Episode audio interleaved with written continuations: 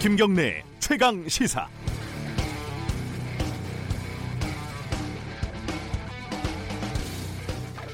두 달이 넘게 무단 결석했던 학생이 있습니다. 학교에 안 나오고 이상한 춤이나 추고 다니는 이 학생이 밖으로 뱅뱅 돌다가 이제 세상 구경을 다 한 것 같습니다. 아, 마땅히 갈 데도 없었겠죠. 다시 수업에 들어오겠다고 하네요. 근데 학생이 학교에 오는데 자꾸 독, 조건을 달아요. 처음에는 뭐 교장을 1대1로 만나겠다 이렇게 우기더니 교칙을 바꾸는 거는 자기의 허락을 받아야 한다. 이런 약속을 하라고 으름장을 놓습니다. 하지만 진짜 속마음은 사고 친 거 징계를 받기 싫은 거라는 말도 있어요. 이게 참 난감합니다. 학교 물건 부수고 다른 학생 괴롭히고 이런 건 이미 형사 사건이라 경찰이 수사하고 있어서 학교가 어쩔 수가 없습니다. 더 황당한 건 다른 학생들 이미 두 달 동안 진도 나간 수업을 처음부터 다시 하자고 하는 겁니다. 그게 교육 정신이라고 오히려 큰 소리를 칩니다. 그리고 등교를 하면은 반장은 자기가 하겠다네요. 아, 그런데 이 학교가요 학생을 퇴학시킬 권한이 없습니다. 한번 입학하면 공부를 하건 말건 수업을 방해하건 말건 그냥 꼬박꼬박 급식 주고 4년 동안 학교를 다니게 해야 한다고 합니다. 이제 곧 기말고사인데 학부모님들 걱정이 이만저만이 아닐 겁니다. 이거 참 어떻게 해야 될지 모르겠습니다. 6월 28일 금요일 김경래의 최강 시사 시작합니다. 네, 김경래 최강 시사는 유튜브 라이브로도 함께 하실 수 있습니다. 아, 문자 참여 가능하고요. 샵 9730으로 보내주시면은 짧은 문자 50원, 긴 문자 100원 들어갑니다. 스마트폰 애플리케이션 콩 이용하시면 무료로 보내주실 수 있고요. 자, 오늘 금요일 주요 뉴스 브리핑 고발 뉴스 민동기 기자 오늘도 나와 계십니다. 안녕하세요. 안녕하십니까. 어제 시진핑 주석하고 문재인 대통령이 만났죠? 네, 일본 오사카에서 네. 정상회담을 가졌는데요. 대략 한 40분 정도 정상회담을 진행을 했습니다. 시 주석이 지난주 김정은 북한 국무위원장을 만나지 않았습니까? 그러니까 만났을 때 김 위원장이 비핵화 의지는 변함이 없고 한반도에서 대화 추세는 변하지 않을 것이다. 이런 취지의 메시지를 내놓았다. 또 음. 이렇게 얘기를 네. 했습니다. 문재인 대통령은 북미 간 조속한 대화가 이루어지길 희망한다 이렇게 얘기를 했고요. 네. 시진핑 주석은 중국은 북미 3차 대화를 지지하고 양쪽이 유연성을 보여서 대화가 이루어지길 기대한다고 말을 했습니다. 네. 다만 두 정상은 사드 문제를 놓고는 다소 이견을 좀 보였는데요. 시진핑 주석은 사드 문제의 해결 방안이 검토되길 바란다 이렇게 언급을 한 반면에 문재인 대통령은 그렇기 때문에 비핵화가 중요하고 이 문제가 해결돼야 한다. 그러니까 상당히 원칙론적인 음. 답변으로 대응을 했습니다. 네. 그리고 문재인 대통령이 어제 370명 정도의 제1동포를 초청을 해서 간담회를 가졌는데요. 아, 박정희 군사 정권이 벌인 제1동포 유학생 간첩 조작 사건에 대해서 사과를 했습니다.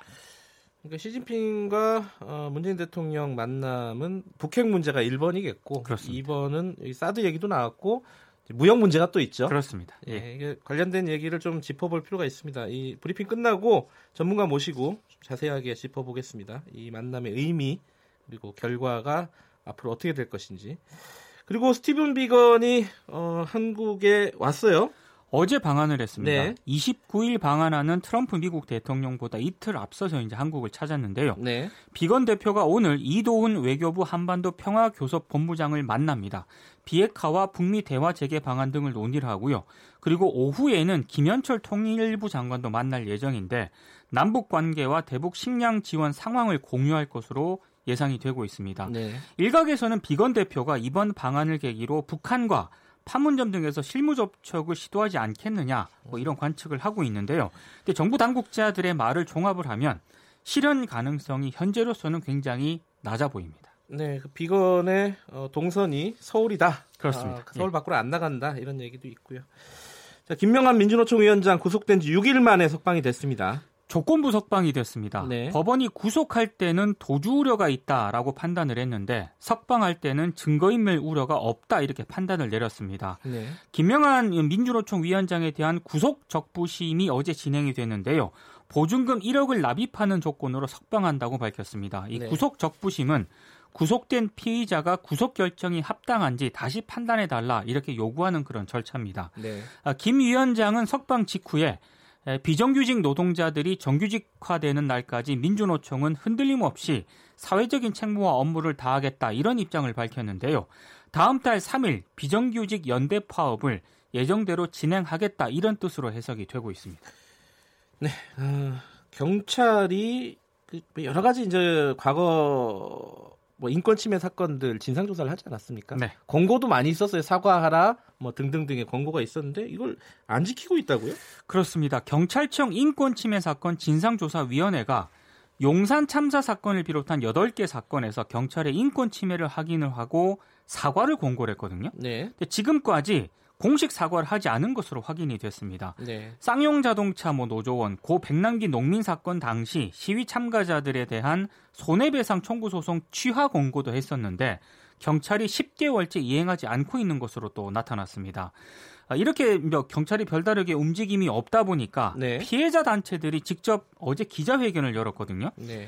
용산 참사, 뭐 쌍용차 강제 진압, 그리고 백남기 농민 사망 사건 관련 피해자 단체들이 어제 경찰청 앞에서 기자회견을 열었습니다. 그러니까 백남기 농민 유가족에게만 경찰 측에서 사과하러 갔을 뿐 네. 나머지 국가폭력 희생자 관계자들에게는 사과가 전혀 없었다 이렇게 지, 주장을 했고요.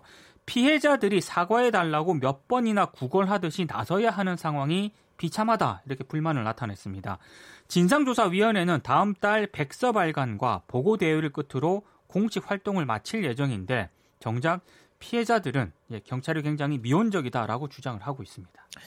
네, 그 가스 검침원들, 그 가스 점검원들도 있죠. 예, 네. 이 여성분들이 대부분인데 그렇습니다. 그 성희롱, 성추행 이 피해를 많이 입는다 얘기 한번 다뤘었거든요. 네. 관련된 얘기가 좀 들어와 있네요. 어제 국회에서 네. 이른바 그 가구 방문 노동자들의 인권 침해 증언 대회가 열렸거든요. 아, 그걸 넘어 좀 포함하는 포괄적인 거군요. 가구 방문 노동자들. 그렇습니다. 예. 민주노총과 윤소아 정의당 의원이 개최를 했는데 참석자들이 뭐 성희롱, 성폭력 등의 어려움을 호소를 했습니다. 강원도 강릉의 수도 검침원은 막다른 골목에서 성기를 노출한 남성을 보고 너무 무서워서 주말에 남편과 함께 가서 그 지역을. 검침했다 이렇게 증언을 했고요. 예. 그리고 그 재가 요양 보호사들이 있습니다. 집으로 방문을 해서 있는 아 있죠. 네. 네. 이분들의 증언도 환자나 보호자들에게 뭐 신체 접촉이라든가 성희롱 등 성폭력을 당하더라도 시설 운영자가 참으라는 식으로 쉬쉬해서 음, 네. 제대로 호소할 방법이 없다 이런 또 어, 호소를 하기도 했는데요. 네. 참석자들은 혼자 일하기 때문에 위험에 적절하게 대처하기 어렵다. 그래서 가구 방문 노동자들의 2인 1조 근무를 대안으로 어제 제시를 음. 했습니다. 네. 좀 관련된 대책은 좀 마련을 해야 되겠더라고요. 그렇습니다. 들어보면은 어, 황교안 대표가 그 이른바 엉덩이 춤 파문이라고 할까요? 네. 거기에 대한 입장이 또 문제가 되고 있어요. 어, 언론이 좌파에 장악돼 있다 이렇게 언론 탓을 하고 나섰습니다. 어제 그 국회에서 열린 당 대외협력위원회 임명장 수여식에서 이같이 얘기를 했는데요. 네. 아, 좋은 메시지를 내놓으면 하나도 보도가 안 되고 실수하면 크게 보도가 된다면서 언론에 대해서 아, 불만을 표시했습니다. 예, 예, 예. 아, 국민들에게 좋지 못하게 비칠 수 있는 모습들이 많이 노출이 되고 잘하고 있는 것들은 전혀 보도가 안 되는 측면이 있다 이렇게 얘기를 음, 했는데요. 네, 네.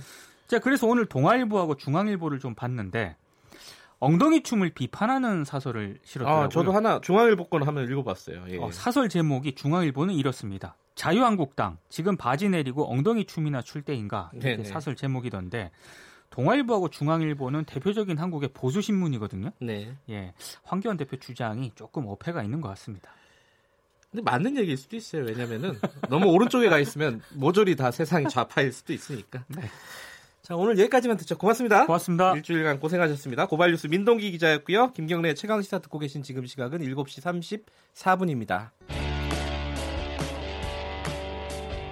김경래의 최강 시사는 여러분의 참여를 기다립니다. 샵 9730으로 문자 메시지를 보내 주세요. 짧은 문자 50원, 긴 문자 100원.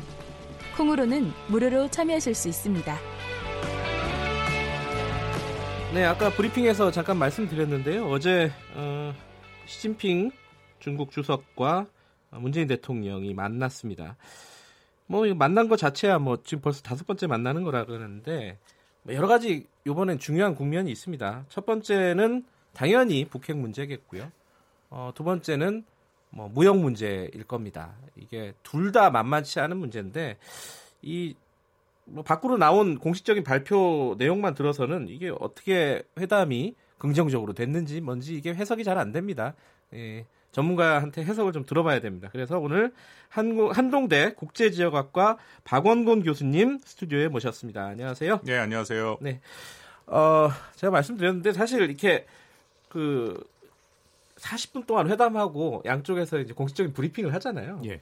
들으면은 다 그 말이 그 말 같아요, 사실. 예. 일반인들이 예. 듣기에는. 저, 저도 들어보면 뭐 잘 됐다는 말 같은데 예. 실제로 그 행간을 읽어야 되지 않습니까? 그렇습니다. 첫 번째 북핵 얘기는 어 이것도 뭐 비핵화 의지가 변함이 없다. 김정은 위원장이 그 얘기를 전달을 했다는 게 눈에 들어오긴 하는데 예. 그뭐 지금 국면에서는 어떤 의미를 가지, 가집니까 이 회담이? 뭐 어저께 나온 얘기 들어보면 시진핑 주석이 방북해서 했던 얘기, 네. 시진핑 주석이 방북하면서 노동신문에 실었던 글, 네. 그 연장선상에 있다라고 생각이 되고요. 네. 말씀하신 것처럼 김정은 위원장의 비핵화 의지에 대해서 여전히 많은 의구심이 있죠. 특히 미국에서는 의구심이 큰데 네. 어, 의지가 있다라고 확실히 확인을 한 거고요. 음흠. 또 하나 우리가 좀 핵심적으로 봐야 되는 게 새로운 네. 전략 노선을 계속 얘기합니다. 그건 작년 음. 4월에 북한이 이른바 핵과 경제 병진 노선을 네. 결속하고 그 다음에 새로운 전략 노선이라는 것은 경제 발전에 전념하겠다라는 거거든요. 네. 그러니까 경제 발전에 전념한다라는 것은 그만큼 핵을 포기하겠다라는 의미로 읽을 수도 있죠. 네. 그러니까 그거를 다시 한번 시진핑 주석이 얘기했다 하고 그 세 번째는 대화를 통해서 이 문제를 풀겠다. 그거는 여전히 북미 회담에 대해서 북한도 계속 하겠다라는 음. 그런 의사를 표명한 거고 네. 그 네 번째 포인트가 저희로서는 좀 당황스러운데 네. 한국과 화해 협력을 추진할 용의가 있다 그런 음. 표현을 했습니다. 그게 어떤 의미예요? 지금 남북 간의 모든 대화가 막혀 있는 것은 그러니까요. 사실이죠. 예. 그런데 이것이 계속될 것은 아니고 북한이 적정한 시점에 다시 한국과 대화를 하겠다라는 음흠. 걸 시진핑 주석을 통해서 한국한테 전달한 거죠. 그렇다 그건 우리한테 직접 얘기해도 되는 거 아니에요? 그래서 제가 좀 당황스럽다라고 말씀을 드린 게 예. 어저께 이제 고민정 대변인의 그 브리핑에 분명히 나오는 얘기거든요. 한반도의 네. 대화 추세는 지속이 되겠다. 네. 뭐 근데 우리가 이걸 잘 읽어야 됩니다. 아까 말씀드린 것처럼 행간에 읽어야 된다라고 네. 저도 생각하는데 남북 관계가 지금 현재 상황에서 북한은 남북 관계를 북미 관계 밑에다 둔 거거든요. 네. 그러니까 늘 북한은 뭐 그렇게 해왔습니다. 네. 그러니까 북미 관계 다시 말씀드리면 비핵화에 대해서 뭔가 진전이 있어야 네. 그 다음에 남북 관계를 하겠다라는 의미거든요. 네. 어. 뭐이 북한 얘기가 나왔으니까 이것도 한번 짚고 넘어가긴 해야 될 것 같아요. G20하고는 큰 관련이 없는 얘기긴 한데 네. 어제 그 북한 외무성 미국 국장 권정근 국장이 어, 담화를 발표하는데 뭐 미국 측에도 여러 가지 얘기를 했고 예. 우리 한국 측에도 여러 가지 얘기를 했습니다. 어, 미국 측에는 뭐 일종의 뭐 말이 되는 말이 되는 사람 예. 어, 온전한 대화를 갖고 있는 뭐 그런 회담을 하자 뭐 이런 얘기를 한 거고 예. 근데 우리한테 얘기한 게 좀 뭐랄까요 제가 들을 때는 어, 저만 그렇게 들렸는지 모르겠지만 좀 모욕적인 느낌이 좀 들었어요. 예. 뭐 어떤 얘기였냐면 참견하지 마라. 뭐 연락을 해도 우리 미국이랑 직접 할 거고 니들은 안 거칠 거다. 예. 뭐 이런 이런 얘기를 했습니다. 뭐 그것도 어조가 굉장히 셌고요. 음, 절대 없을 것이다. 뭐 예. 어, 남조선하고 통하는 일은 이게 어떻게 읽어야 됩니까? 지금 국면에서 지금 막 시진핑하고 만나고 우리 트럼프하고 만나고 이러지 않습니까? 예. 지금 이 국면에 딱 이 얘기를 하는 건 어떤 의미예요?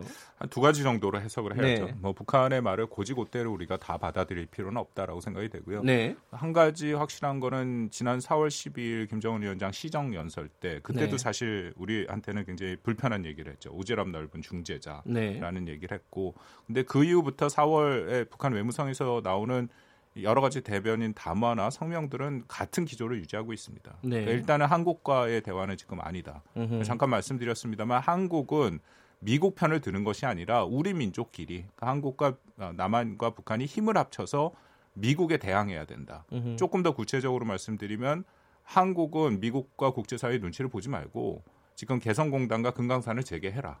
그런 압박이거든요. 구체적으로는 그거죠. 그거죠. 예. 네. 그래서 잠깐 뭐 해석이 된다면 두 번, 네. 첫 번째는 북미 협상을 앞두고 일종의 몸값 올리기, 협상 극대화하는 그런 걸 네. 읽을 수 있습니다. 북한이 이런 걸 워낙 많이 했거든요. 네. 그러니까 뭐 메시지는 분명하죠. 한국 이야기도 우리는 안 듣겠다, 북한은. 음흠. 그럴 정도니까 미국이 먼저 생각을 바꿔라. 네. 라는 메시지일 수 있고요. 두 번째가 조금 더 우려되는 부분인데 향후의 비핵화 문제는 한국과 논의하지 않겠다. 이게 원래 북한이 90년대 이후에 비핵화 문제가 불거진 후에 계속된 입장이었습니다. 94년 네. 제네바 합의 이후에. 근데 그런 모습이 이번에 다시 등장했다라는 게 좀 우려되죠. 그러니까 이제 사실 분위기 좋았잖아요. 그 문재인 음. 대통령하고 김정은 위원장하고 이제 수차례 어, 정상회담을 할 때까지는 분위기가 좋았는데 그때까지만 해도 그 기대가 북한의 기대는 중재자 역할도 중재자 역할이지만은 예. 먼저 좀 제재를 완화하는데 역할을 더 해라. 그러니까 개성공단 풀고 네. 공단단 풀고 요거를 빨리 해줄 줄 알았는데 안 해주니까 속된 말로 좀 삐친 거 아니에요, 그죠? 그러니까 북한의 입장에서는 4.27 판문점 네. 선언도 그렇고 9.19 남북 공동성명도 그렇고 거기에 분명히 남북 관계에 대한 얘기들이 있거든요. 네. 그 비핵화에 대해서 또 북한의 입장이 있는데 지금 북한의 비핵화가 진전이 안 되고 북미 관계가 북미 대화가 안 된 상태니까 우리가 못 하고 있는 거죠. 네. 그거를 이제 북한은 계속 문제 제기를 하고 있다. 그렇게 생각이 됩니다. 그러면 우리가 지금까지 뭐 계속 할, 해왔고 하려고 했던 이 중재자로서의 역할 예. 이게 사실 좀 무색해지는 그런 국면이 아닐까라는 생각도 듭니다. 뭐 중재자라고 우리 정부는 이제 더 이상 얘기는 하지 않고 촉진자라고 네, 예. 얘기를 하죠. 근데 뭐 저는 특별히 이거를 실망할 필요는 없다라고 생각이 아, 되는 게 네. 지금 일부에서는 한국의 역할을 중국이 대신하는 거 아니냐 네. 뭐 그런 얘기가 나옵니다만 중국이 됐던 한국이 됐던 중요한 것은 비핵화 대화가 다시 재개가 되고 아하. 실질적인 비핵화 진전이 이뤄지면 되는 거 아닙니까? 네. 뭐 우리가 역할을 좀 더 하면은 보기는 좋겠지만 우리가 최종적인 목표를 놓고 생각한다 보면은 네. 생각한다면 네. 누가 하는지 저는 그건 크게 문제는 아니다라고 생각이 아하, 됩니다. 네. 인내심이 좀 필요하군요, 우리도. 북한을 대할 때는 인내심이 많이 필요하죠. 너무 많이 필요한 것 같아요. 자, 그러면은 어, 북핵 얘기는 조금 이따 다시 좀 넘어오도록 하고요. 네. 무역 얘기 잠깐 해볼게요. 네. 지금 어 시진핑 주석하고 만나서 이 관련된 얘기는 약간 두루뭉술하게 진행이 됐더라고요. 예. 뭐 예를 들어 화해의 이런 얘기 직접적으로 안 꺼냈고 어뭐 5G 5G에 대해서 얘기를 꺼냈고 원론적인 수준의 청취를 했다. 예. 뭐요 정도 얘기만 있었어요.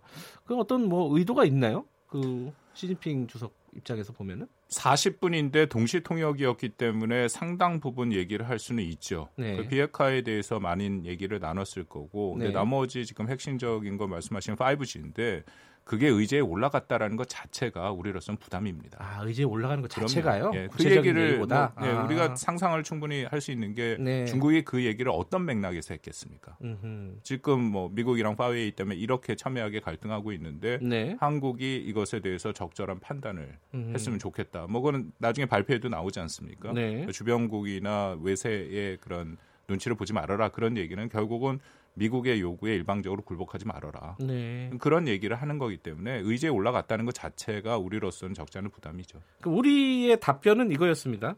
어느 한 나라를 선택하는 상황이 이르게 되지는 않았으면 좋겠다. 그죠? 원만하게 됐으면 좋겠다. 자, 우리가 할 수 있는 얘기는 여기까지인 건가요? 그러면? 뭐 아마 공식적으로 나온 얘기는 그런 얘기가 예. 될 거고요. 뭐 정부가 나름대로 지금 뭔가 방침이 필요한 건 사실입니다. 네. 지금 중국한테 그 얘기를 들었고 더 중요한 것은 이제 트럼프 대통령 곧 오지 않습니까? 그렇죠. 뭐 트럼프 대통령은 워낙 또 말을 또 직설적으로 그러니까요. 하는 사람이기 때문에 예. 우리 정부가 어느 정도의 방침은 있어야겠죠. 음흠. 그런데 저 한 가지 눈에 띄는 기사가 보니까 트럼프 대통령이 우리나라 기업 총수들을 따로 만나더라고요. 예. 그것도 역시 좀 부담스러운 상황이 아닐까라는 생각이 들어요. 뭐 기사는 그런 얘기가 있어요. 그 기업 총수들이 굉장히 긴장하고 있다. 어떤 질문이 네. 올지 몰라서 예. 이거 어떻게 봐야 될지. 어, 긴장이 되죠. 네. 트럼프 대통령은 늘 일종의 돌발 행위, 돌발 발언을 하는데 이제 네. 더 이상 우리가 그걸 돌발이라고 얘기를 안 합니다. 어, 뭐 일상화된 거죠. 예, 예. 모든 시나리오를 다 대비를 해야 되고. 네. 근데 딱 집어서 우리 그 기업인들을 만나겠다라고 하는 건 당연히 첫 번째는 미국과의 무역 문제를 얘기를 하겠죠. 특히 네. 미국에 대한 투자 문제. 네. 뭐늘 트럼프 대통령이 더군다나 지금 재선 출정식까지 한 상태에서 네. 뭔가 투자를 받아내고 실질적인 수치로 받아내는 게 매우 중요하고요. 네. 뭐 그건 우리 정 우리 기업들이 이미 준비하고 있는 것이 있으니까 그걸 잘 트럼프 대통령한테 수치로 보여주는 게 매우 중요합니다. 네. 트럼프 대통령이 집중할 수 있는 시간이 20초라고 얘기를 하거든요. 그러니까 수치로 딱 이걸 하기 때문에 미국 네. 내 일자리가 이만큼 생긴다. 네. 그런 식의 그 전달을 하는 것이 매우 중요하고요. 근데 우리가 우려한 건 방금 말씀드린 파웨이죠. 예. 그 문제에 대해서 트럼프 대통령이 직접 얘기를 한다면 이거는 우리 기업으로서는 엄청난 부담이 될 수밖에 그러니까 없어요. 대답할 게 마땅치 않잖아요, 지금. 뭐 중국하고 거래 끊겠다 이럴 수도 없는 거고요. 그럴 수도 없죠. 그래서 네. 저는 늘 주장하는 게 이럴 때에는 원칙대로 가야죠. 원칙대로. 그러니까 예, 파웨이가 문제 제기된 것이 네. 이게 정보가 온전하게 보존이 안 되고 또 예. 파웨이가 중국 정부랑의 연관성이 있다. 그게 미국의 주장 아닙니까? 네. 그게 객관적인 사실로 발, 확인이 되면 우리도 할 수 없죠. 그런데 아직까지는 이게 객관적으로 확인이 안 됐거든요. 그래서 미국의 우방국인 동, 어, 동맹국인 독일 같은 경우, 프랑스 같은 경우에도 아직은 파이웨이와 네. 계속 거래를 하고 있거든요. 네. 그러니까 우리 정부도 그런 것을 좀 봐서 종합적으로 판단할 필요는 있다고 생각이 됩니다. 근데 문제는 그러기 때문에 트럼프 대통령이 직접 기업한테 얘기를 하면 기업의 입장에서는 위축될 수밖에 없죠. 그러니까요. 우리 기업 청소들이 웬만하면 위축 안 되는데 트럼프 앞에서 이게 참 어려운 상황이 처해졌습니다. 네. 자, 근데 내일이 사실은 G20에서 가장 큰 빅 매치입니다. 사실 네, 그죠? 네, 그렇습니다. 예, 트럼프 대통령하고 시진핑 주석이 만납니다. 자, 여기 휴전이 될지 확전이 될지 뭐 여러 가지 기사들이 있습니다. 휴전 네. 쪽이 좀 가까운 것 같은데 여러 가지 기사를 보면 어떻게 전망하세요? 아직은 모르죠. 몰라요? 예. 예. 왜냐하면 트럼프 대통령은 끝까지 불례측성을 유지하기 때문에 지난 네. 이 하노이 2차 북미 정상회담에서도 그렇게 결렬될지 아무도 예상을 못하지 않았습니까? 아, 그러네요. 또 지금까지는 트럼프 대통령 미국에서 나온 얘기 보면 네. 휴전을 할 가능성이 있다. 예. 왜냐하면 이게 계속되면은 미국도 많이 손해거든요. 네. 일단 휴전의 가능성이 합리적으로 생각하면 큽니다. 네. 그렇지만 또 트럼프 대통령 입장에서는 자기가 조금 더 강력한 모습을 보여줌으로써 네. 재선에 유리한 자신들의 그 지지층을 얻고 간다. 음흠. 그런 계산도 있을 수 있거든요. 그리고 네. 조금 자주 말씀을 드리면 이게 원래 지난달 초에 거의 합의가 됐는데 네. 합의를 마지막에 튼 것은 중국이거든요. 그러니까 합의문이 거의 다 나왔습니다. 근데 네. 중국이 마지막에 그것을 법제할 수는 없다라는 입장으로 바꿈으로써 네. 미국이 그 합의가 깨진 거다라고 중국 책임론을 계속 얘기하고 있거든요. 네. 그러니까 거기서 시작한다면은 여전히 중국이 그걸 받아들일 수 있을까 차이가 분명히 있다라는 겁니다. 네. 그래서 그런 면을 아마 트럼프 대통령이 좀 고민을 하겠죠. 네.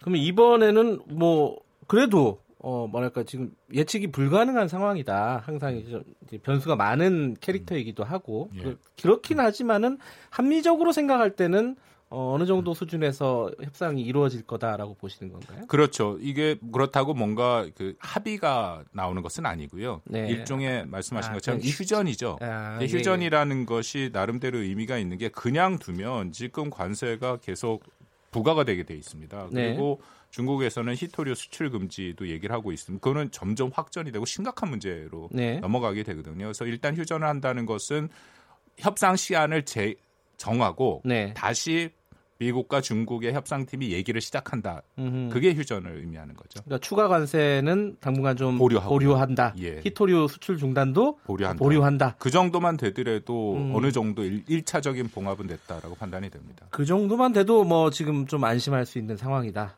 지켜봐야 되니까요. 네. 근데 안심은 참 힘든 게 아, 그래요? 우리가 정말 이 부분에 대해서는 긴장을 해야 되는 게요. 예. 이 up down이 있겠지만 이건 굉장히 장기간 지속될 겁니다. 음흠. 또 하나는 우리 계속 말씀을 나눈 화웨이 사태 문제가 있거든요. 네. 그 문제는 여기서 절대 얘기가 될 수 없죠. 혹시라도 네. 중국이 이 무역 협상을 화웨이로 걸고 간다면 네. 절대 타협이 안 됩니다. 알겠습니다. 어, 다시 북핵 얘기로 돌아와야 되는데 시간이 거의 다 됐네요. 하나만 더 짚고 넘어가죠. 북핵 문제 관련해서. 자, 그 G20이 끝나고 나서 트럼프 대통령이 한국에 방문을 합니다. 예. 자, DMZ에 간다는 건 뭐 거의 확정된 것처럼 지금 보도가 되고 있어요. 네. 물론 북한과 만난다는 거는 뭐 이제 불가능하다는 쪽으로 지금 정리가 되는 것 같은데 어느 정도 수준의 성명이나 뭐 입장이나 이런 게 나올 것인가 이 부분이 이제 관심사 아니겠습니까? 네. 어떻게 전망하십니까? 획기적인 게 나오긴 힘듭니다. 그래요? 예, 획기적인 게 나오기 힘들고 왜냐하면 트럼프 대통령의 메시지는 지금 특히 DMZ를 가는 거는 북한한테 보내는 메시지도 있지만 이게 미국 국내 이 오디언스들을 생각하는 메시지도 있거든요. 아 대선 관련해서요? 예, 네. 자기가 가서 이 유일하게 남아 있는 분단 국가에 음. 또 뭔가 평화를 하는 그런 대통령이다라는 그런 그림 메시지. 만드는 측면이 있군요. 그런 면이 분명히 네. 있죠. 그렇기 예. 때문에 원칙 차원에서 일단 뭐 북한 비핵화를 강조할 것이고요. 그리고 앞으로 북미 정상회담을 비롯해 북미 대화 계속 하겠다는 의지 밝힐 거고. 네. 그리고 마지막으로 트럼프 대통령이 늘 얘기한 밝은 북한의 미래를 음흠. 다시 한번 얘기하겠죠.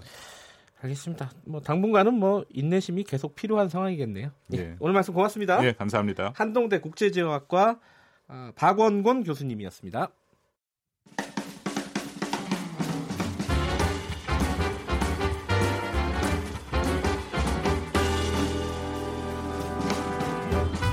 여러분의 아침을 책임집니다. 김경래의 최강 시사.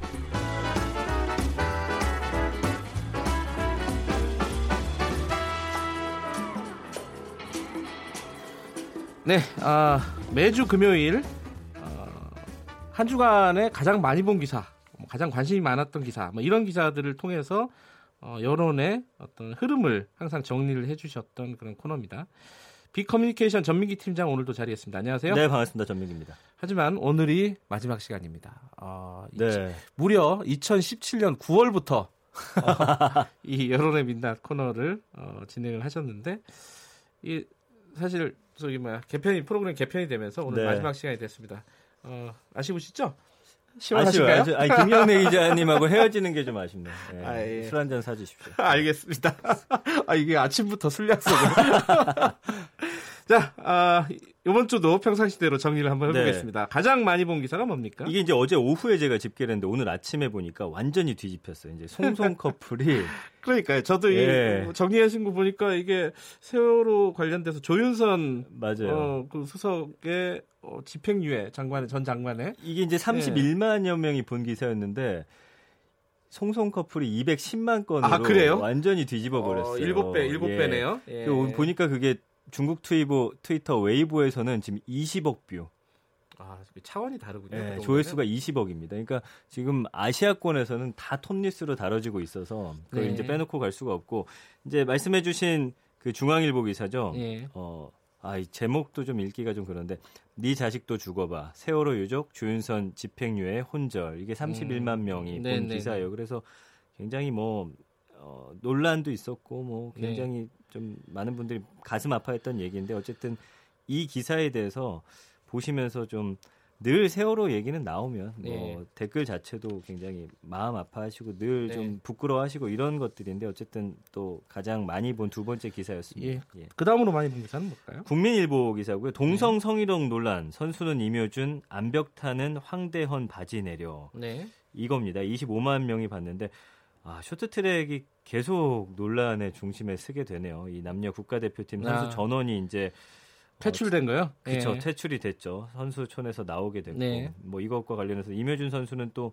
그 훈련 중이 아니었다 뭐 이런 얘기하면서 또 불이 붙었는데 어쨌든 이 기사가 어, 또 가, 장 많이 본 기사에 속해 있고요. 네, 세 번째 아 근데 이제 네 번째가 되겠네요. 네 번째가 순서대로 되면 예, 그렇습니다. 예. 그래서 이거는 SBS 보도였는데 출근길 면허 취소 속출 제2 윤창호법 적용 아하. 시행된 첫날 아침부터 했거든요. 예. 근데 이걸 모르는 분들이 참 많더라고요. 인터뷰 보니까 그래서 어쨌든 앞으로 두 달 동안은 음주운전 특별 단속을 벌인다고 하는데 뭐 특별 단속 한다고 해서 안 먹는 게 아니라 계속 앞으로 그렇더라고요. 드시면 안 됩니다. 한 잔만 드셔도 아니 이 뉴스를 아무리 해도 예. 계속 이 단속에 걸려요. 그게 참 신기하더라고요. 윤창호법이 뭐냐고 묻는 분들도 계셔서 아, 저희가 그, 더 아, 그럴 수는 있겠네요. 알려야겠다는 예. 생각도 했습니다. 예. 예. 어쨌든 밤에 술 먹으면은 많이 먹었을 경우에는 아침에 단속될 수 있다. 맞아요. 그죠? 그래서 새로 나온 풍속들이 이제 아침 대리 운전이라든지 예. 가족들이 대신 운전해 주는 이런 지금 문화가 또 형성이 되고 있습니다. 예.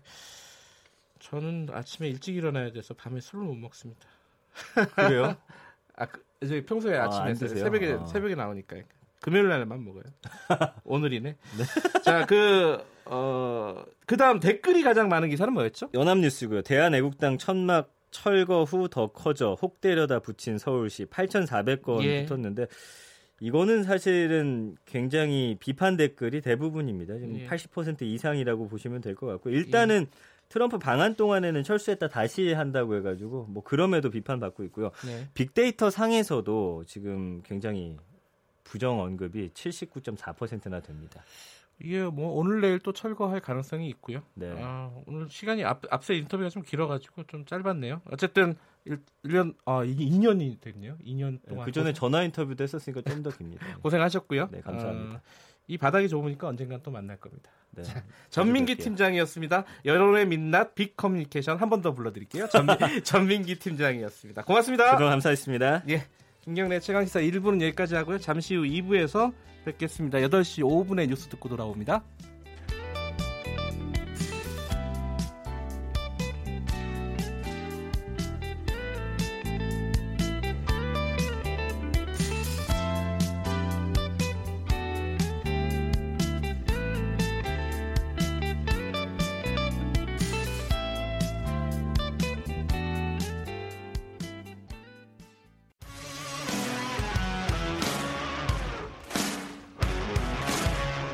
뉴스타파 기자 김경래 최강 시사.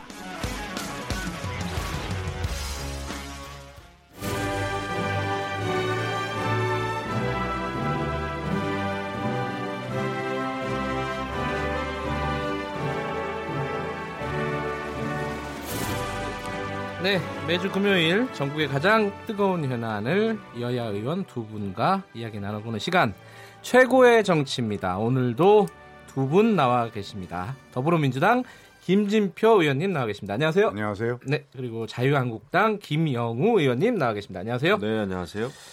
네, 김경래 최강 시사 2부 시작한 거고요. 유튜브 라이브로 함께 하실 수 있습니다. 어, 문자 참여 가능하고요. 어, 이게 두 분 나오시면 문자를 많이 보내주시더라고요. 저희들이 일일이 다 소화는 못하는데 어, 좀 특별한 게 있으면은 저희들이 대신 좀 전달을 해드립니다. 샵 9730으로 보내주시면 되고요. 짧은 문자 50원, 긴 문자 100원 어, 들어갑니다. 스마트폰 이용하시면은 콩으로 어, 무료로 보내주실 수 있습니다. 어, 일단은 뭐 나오셨으니까 김진표 의원님 총리설이 막 나오고 있습니다 지금. 네, 언론이 추측보도죠. 뭐. 아, 아, 실제로 뭐 움직임은 없어요? 솔직하게 좀 말씀해 주세요. 아, 네, 전혀 그런 연락 받은 적 없고요. 예. 뭐또 언론에서 저 얘기 들은 거 보면 또 송리는 또 늦게 임명한다 뭐 그런 소리도 있고 그러니까. 예, 이번에 유임한다는 설도 있긴 한데. 예, 예. 아, 언론의 추측이다. 네. 근데 추측도 어 그런 뭘, 뭐랄까요 하마평에 올라가는 게 기분은 어떠세요? 좋으신 건가요? 아니면은 뭐 귀찮으신가요 이제는? 그래서 저는 국회의원 출마의 뜻을 두고 있는데. 아 근데 우리 네. 그 자유한국당에서는 실질적으로 김진표 의원님 국무총리 입각에 대비해서 인사청문회 준비를 좀 하고 있어요. 진짜죠? 아유, 아주 가능성이 높습니다. 알겠습니다. 그, 근데 그런 얘기도 있더라고요. 김진표 의원께서 어, 총리로 지명이 되면은 어, 무사 통과될 것이다. 이런 기사도 났어요. 그런 기사는 왜 나오는 거죠? 아, 출판 기념회 때 어느 야당 의원이 그러니까. 그 얘기를 했어요. 그래가지고. 알겠습니다. 자, 김영 의원님은 어, 지금 한참 시끄러웠던 그 북한 목선, 목함 뭐라고 해야 되나요? 어선이라고 해야 되나요? 뭐? 어, 우리 그냥 북한 선박 선박. 음. 예. 북한 선박 입항 그 은폐 조작 진상 조사 단장을 맡고 예, 단장이시죠, 지금. 길죠, 이름. 예. 근데 그게 지금 국회가 안 열려서 어 활약을 원래 실력대로 못 하시는 그런 분위기가 아닌가 싶어요. 일단 필드에서 하고 있죠. 그래서 네. 일주일 동안 아, 삼척항에 세 번 갔다 왔고요. 네. 오늘 오전 10시에 이제 그 정경도 국방부 장관하고 또 박한기 합참의장을 국방부에서 만납니다. 아 그래요? 예. 네. 그래서 이제 제가 굉장히 요구를 강력하게 요구를 했죠. 아, 그래도 진상조사단하고의 그 면담. 이거 자체를 거부할 수가 있겠느냐. 그래서 네. 제가 따로 전화를 했고 이제 오늘 성사가 돼서 어, 국민적인 관심사고요. 굉장히 중요한 일이기 때문에 철저히 앞으로 국정조사가 잘 될 수 있도록 최선을 음. 다하겠습니다. 아, 국회 얘기는 마지막에 시간 남으면 좀 해보죠. 너무 오, 음. 계속 이 얘기만 해가지고 국회가 열리니 안 열리니 예, 예. 오늘도 그 얘기인데 사실은 본회의가 이제 예정이 돼 있고 그 얘기는 마지막에 시간 남으면 잠깐 하고요.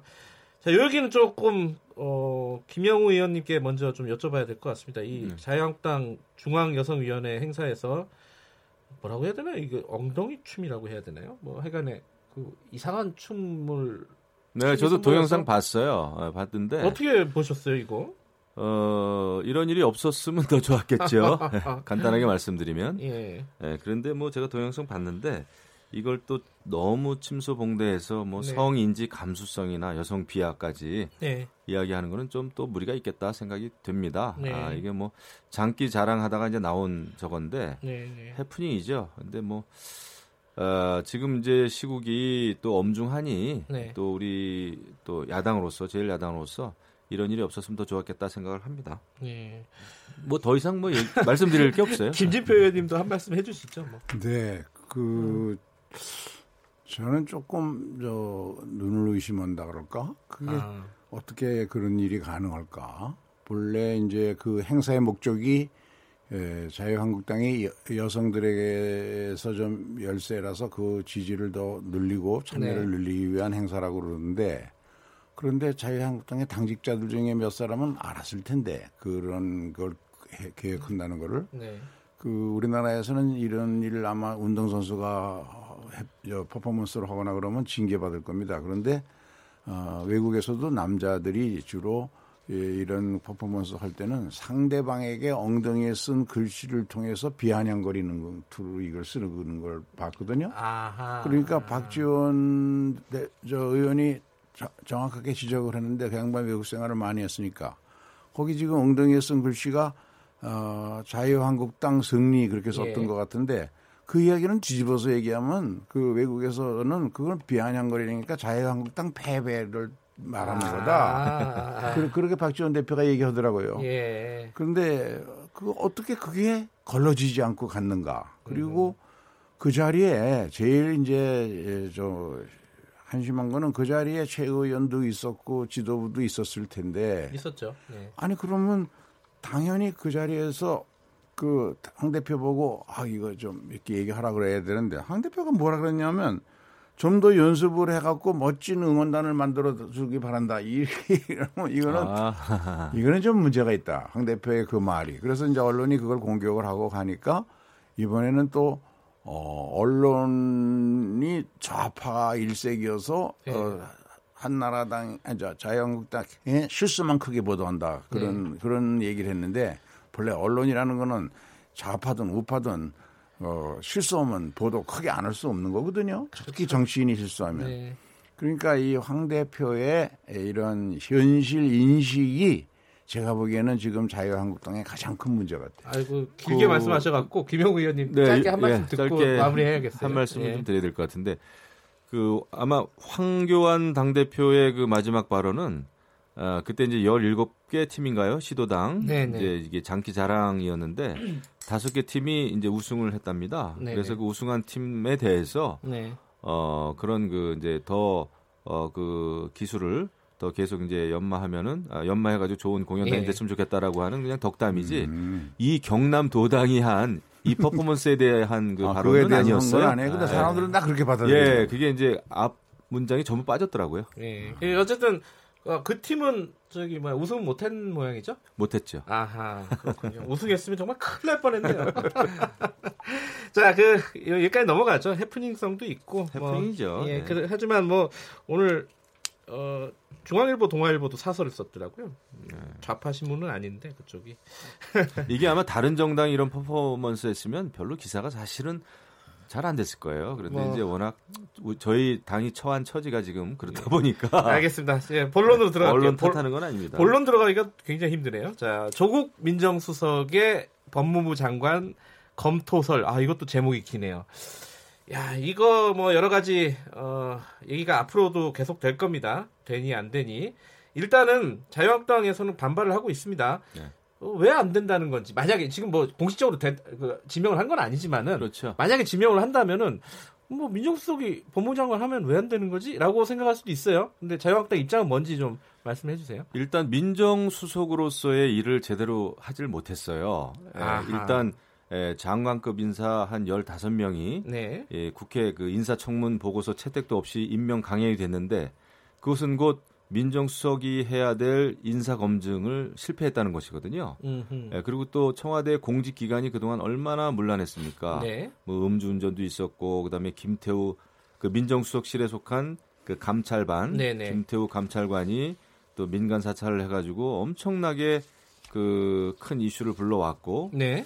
어, 그렇다면은 이런 그 공직기관 문제라든지 인사검증 실패 네. 본인이 네. 해야 될 일도 못했는데 법무부 장관까지 한다. 거기다가 특히 조국 수석은 어, 청와대 수석 그러니까 비서로서의 역할보다는 완전히 그 어, 정치를 한 어, 인물이에요. 완전히 페북 정치했고 더더군다나 뭐 개헌 문제라든지 검경 수사권 조정 문제, 뭐 네. 검찰 개혁 이런 것을 어, 대국민 이제 브리핑도 하고 또 페북에 글도 쓰고 하면서 이 문재인 정부의 어떤 대표적인 코드죠. 네. 어, 이런 코드가 검찰 또 이 법무부의 수장이 된다고 하면은 결국 그 법무부가 권력으로부터의 독립, 객관성을 유지하는 것이 가장 중요한 것인데 네. 네, 결국 문재인 정부 이 권력으로부터 독립할 수 있는 사람이냐 말이죠. 이거에서부터 이제 큰 문제가 있는 거죠. 그리고 뭐, 예. 가장 아마 그 여권의 대표적인 대권 주자죠. 강력한 네. 잠재적인 주자인데 법무부 장관을 하게 되면 어, 굉장히 그, 그 자리를 예, 대권 주자로서의 어떤 발판으로 사, 활용하지 않을까라는 강한 아주 강한 의심이 듭니다. 청와대가 어, 조국 수석의 이 스펙을 관리해주고 있다 대권 주자로서의 그렇게 봐야죠. 뭐 그렇게 예. 얘기하는 사람들도 있는데 어쨌든 반론을 좀 들어봐야죠, 김지표 네. 의원님. 예. 어 저는 음, 현재 지금 어 문재인 정부 출범하고 2년이 지났는데 가장 최우선적인 사법 그 국정개혁 과제로 사법개혁을 했, 는데 이 사법개혁이 마지막 고비인 입법 과정에서 어, 지금 저 좌초되고 있거든요. 네네. 그 추동력이 떨어지고 있단 말이죠. 네. 그런 점에서 어, 사법 개혁을 가장 잘 완성시킬 사람이다라는 점에서 저는 법무장관 가는 거를 저 찬성을 하는데요. 어, 우선 조국 수석이 지명되면 청문 과정에서 네. 자유한국당과 공격 방어를 서로 하면서 왜 우리나라에서 사법 개혁이 필요한지 가장 국민들에게 설득력 있게 얘기해 줄 수 있는 사람이라는 거죠. 네, 네. 그렇게 해서 다시 이 사법 개혁의 불씨를 살려야 된다는 것이고요. 예. 일부에서는 음, 무슨 검찰의 정치적 중립성을 훼손시킬 것이다 이런 얘기를 하는데요. 저는 그건 정반대라고 생각합니다. 우리 검찰이 그러니까 옛날 그 이명박 정부 때 권재진 수석과 아, 이저 조국 수석을 비교해 가면서 네. 얘기를 하는데 정반대라고 생각합니다. 권재진 수석은 평생을 검찰에 있다가 또 스캔들도 있었는데 그걸 안고 법무장관 가니까 그때 우리 당에서 저도 반대했고 반대했지만 네. 조국 수석은 대학 교수 출신이거든요. 네. 그리고 어, 민정수석을 할 때 잘못했다? 그 문제는 사실은 인사수석이 책임을 지고 물러났으니까. 네.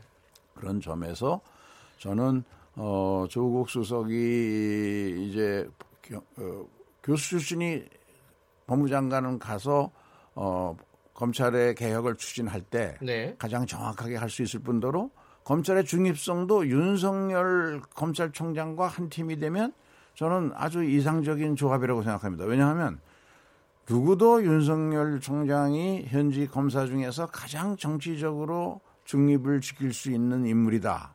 여야 어느 언론 보니까 여야 의원들이 예. 함께 떨고 있다. 뭐 그런 얘기도 나오더라고요. 그런 점에서 어, 검찰이 그 어느 저 저기 이, 나경원 원내대표가 그런 얘기했던가요? 어, 조국 수석이 뭐 조, 저, 조정을 하면 검찰이 정식적으로 조정받을 거다 그런 예. 얘기를 했던데 우리 검찰이 얼마나 자존심이 센데 특히 윤석열 예, 씨가 예. 검찰총장이 된다면 대학 교수 출신 어, 민정수석 좀 했다고 그 사람이 법무장관이라고 그 조정을 받는다? 알겠습니다. 어려운 얘기라고. 예, 김영우 의원님 말씀 듣고. 예. 예. 조국 수석은 누가 봐도 문재인 정권의 코드 인사입니다. 아주 대표적인 코드 인사다. 예. 그리고 예. 검찰 개혁이나 사법 개혁을 하기 위해서는 개혁을 하기 위해서는 결국은 국회에서 예, 여야 간의 그 협조, 협치가 필요한데 예. 전혀 그것이 이루어질 가능성이 없죠. 제로죠. 예. 조국 음. 수석이 법무부 장관이 에, 임명이 되면 아, 일단은 뭐 지명이 되면은 이제 인사청문회에서부터 어떤 그 말씀하신 대로 사법 개혁의 내용보다는 조국 수석의 여러 가지 정치적인 성향이라든지 예. 그 동안의 인사 실패가 집중적으로 이제 에, 그 십자 포화를 맞을 텐데 이런 상황에서는 검찰 개혁에 대해서 이야기할 아, 계제가 아니다 이렇게 예. 생각합니다. 그리고 더더군다나 윤석열 검찰총장과의 조화는 어, 저희가 볼 때는 에, 정말 그 최악의 조화다. 오히려 과거 과거 정부 어, 소위 이제 적폐청산 수사에 에, 완전히 최 선봉에 섰던 네, 윤석열 검찰총장과의 조화는 이것은 완전히 그 법무부가 어, 오히려 그 현 정권의 어떤 시녀 역할밖에 할 게 없다 이렇게 생각하죠. 예, 그 제, 저희가 그 두 분께 하나씩만 좀 질문을 드리면요.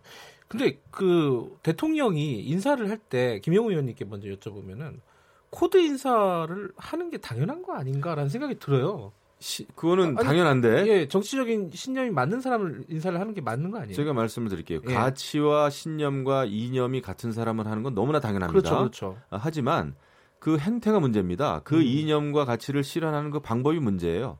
조국 수석처럼 여러 가지 인사 그렇게 인사 참사 실패의 장본인이고 음. 어, 그럼에도 불구하고 조국 수석 구하기에 청와대와 여당이 엄청나게 그 방패막이 역할을 했단 말이죠. 네. 이렇게 되면은 에, 우리 대한민국은 제대로 갈 수가 없는 거죠. 알겠습니다. 이념을 실현하는 건 좋지만 그 방법이 잘못돼 있다 이거죠. 그 어, 김지표 의원님, 제가 네. 이거 여쭤보는데 그, 그 검찰 개혁이라는 어떤 시대적인 소명이라고 할까요? 그런 부분들은 있다 하더라도 근데 그 대통령의 최측근이잖아요. 사실 조국 수석이 그거는 뭐 아무도 부인할 수는 없을 거예요 아마 최측근을 사정 라인에 어, 수장에 앉힌다는 게 이게 적절한 것이냐?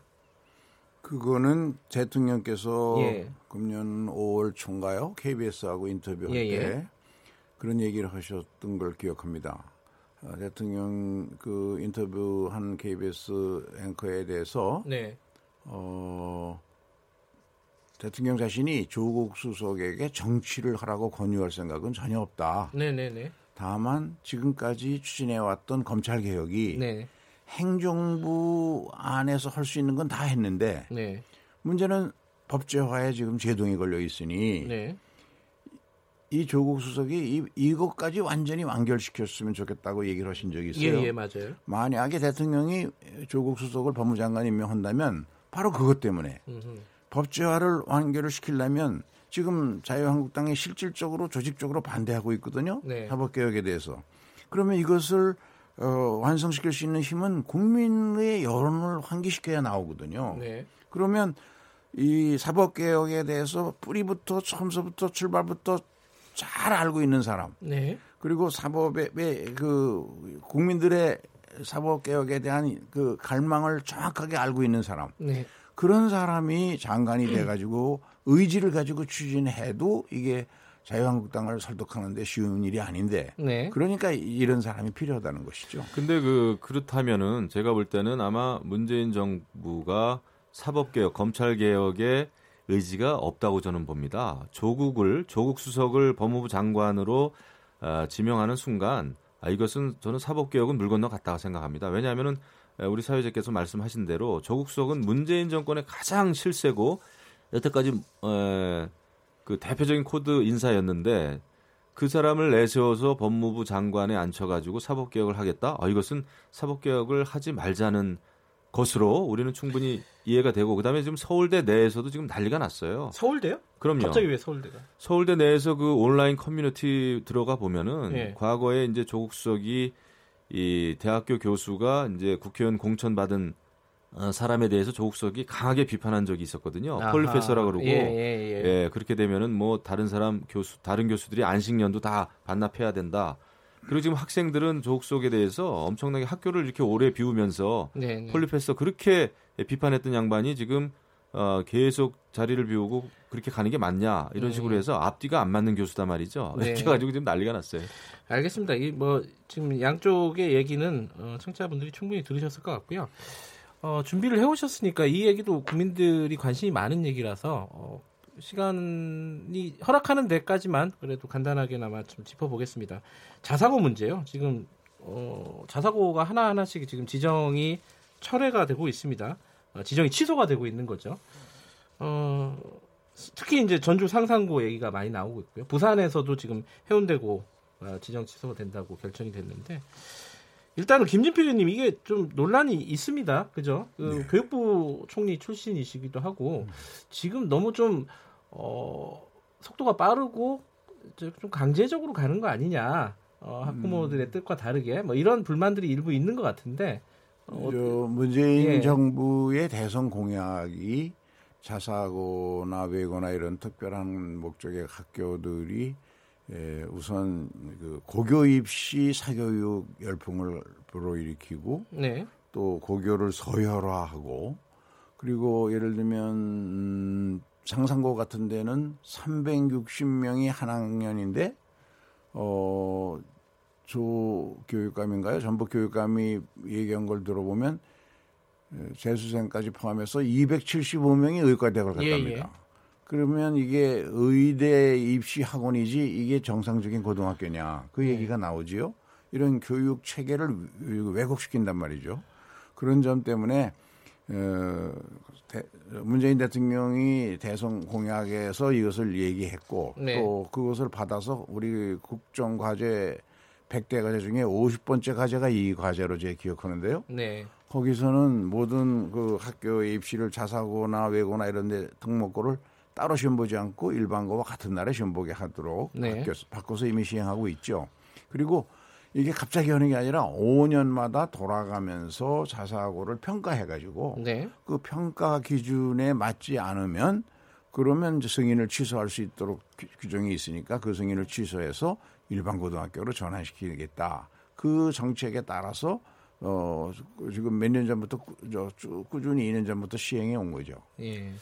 제가 볼 예, 때는 네, 예. 제가 볼 때는 지금 대한민국 교육부가 차라리 정말 없는 게 낫겠다 싶을 정도로 어떻게 이렇게 교육계를 망치고 있는지 모르겠습니다. 그리고 교육의 다양성은 지켜져야 되고 고등학교에서 이제 공부 잘하는 학생들이 의대를 많이 가기 때문에 그 학교가 문제 있다라고 생각하는 거는 저는 잘못된 판단이다 생각을 합니다.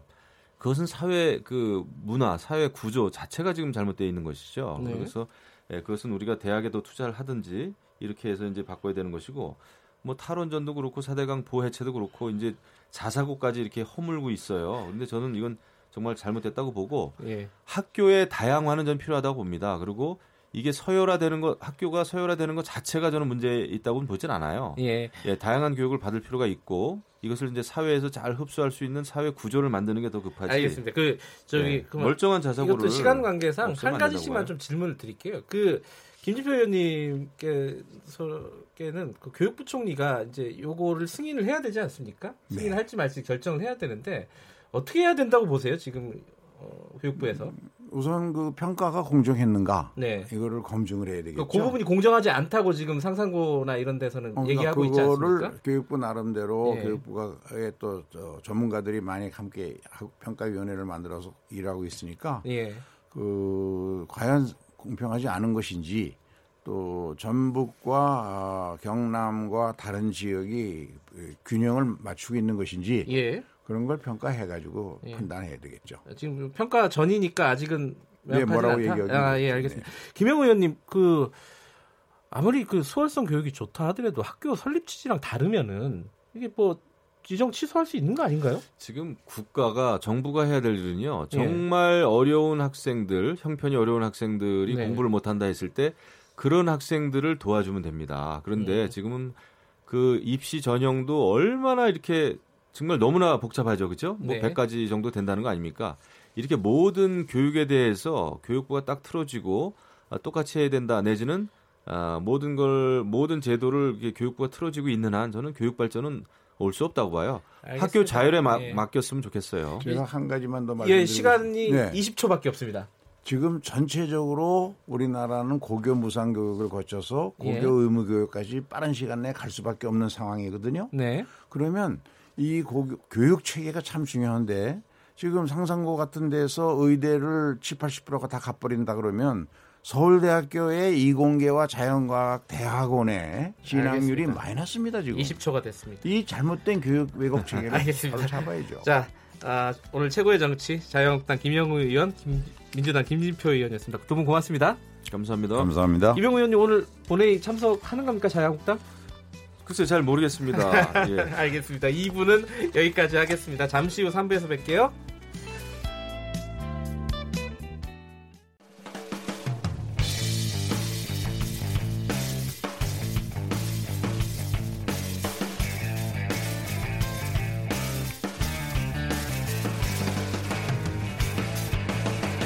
김경래의 최강 시사.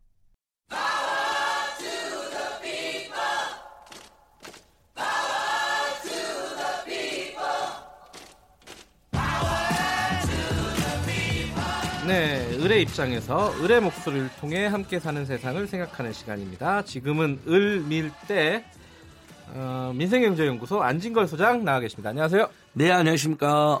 오늘은 5G 얘기를 할 건데 정말 이게 용어를 통일을 해보죠. 5G입니까? 5G입니까? 5G라고 해도 되고 5G라고 해도 되는데요. 요새 아무튼간 5G가 5G가 안 터진다는 뭐 요새 유행어더라고요. 제가 만들었습니다. 어 진짜요? 네 그렇습니다.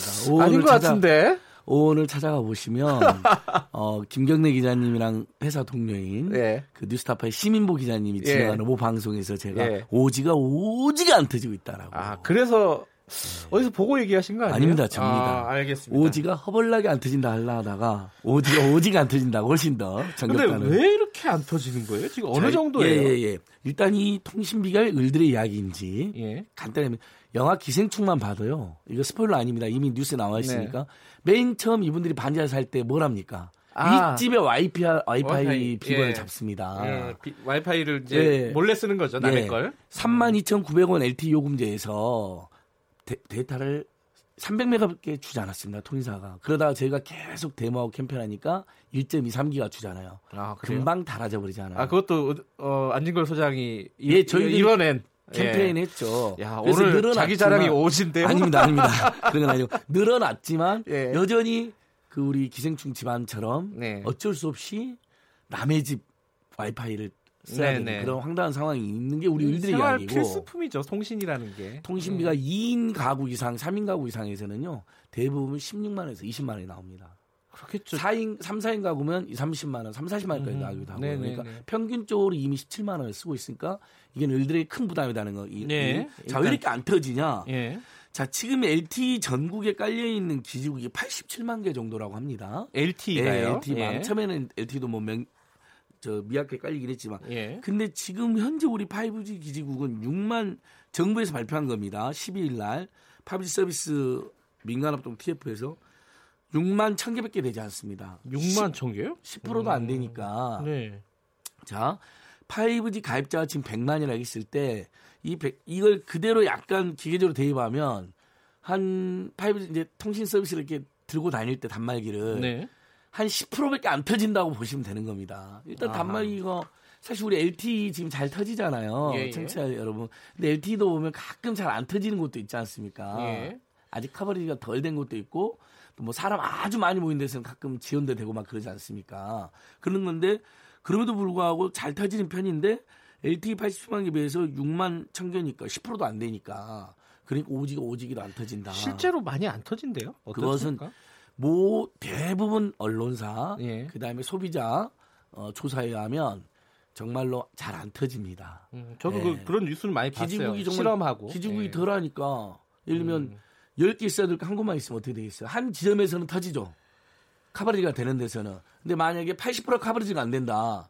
김경래 기자님은 제가 잠깐만 거길 지나쳐 버렸다. 그러면 안 터져 버리는 거예요. 그리고 5G 서비스가 LTE로 이제 자동 전환된다든 이런 일이 발생하니까 민원이 엄청 발생하고 있는 아니 것이죠. 그러면은 이런 품질 문제가 발생을 하면은 통신사들이 뭔가 대책을 마련해야 되잖아요. 뭐 그렇습니다. 뭐, 이게 뭐 오늘 우리 을들의 두 번째 이야기입니다. 자, 100만 가입자는 어떻게 있습니까? 지금 100만을 넘었다는 거죠. 이제 100만 넘었었습니다. 예. 근데 연말까지는 한 200만 정도 갈 텐데 네. 어쨌든 우리 국민들께서 좀 더 빠른 서비스 네. 또좀 더 다양한 서비스를 지향하시기 때문에 가긴 갈 거예요. 네. 또 세계 최초 타이틀도 기분이 나쁜 건 아닙니다. 괜찮습니다. 그렇죠. 좋습니다. 네. 그다음에 우리나라 통신 서비스가 상대적으로 좋다는 것도 다 우리가 인정하고 존중하고 존경해 줘야 됩니다. 네. 다만 너무 비싸게 받고 음. 3사 독점체니까 다합이나 폭리를 많이 차고 요금도 거의 똑같잖아요. 이번에도. 네. 그게 문제인데 자 어, 이용자 보호 조항이라는 게 있습니다. 우리 전기통신사업법에도 보면 네. 3조에는 저렴하게 요금을 책정해야 된다고 되어 있는데 지금 5G 서비스는 대부분 8만 원 이상, 7만 5천 원, 8만 원 이상으로 가입을 하고 있거든요.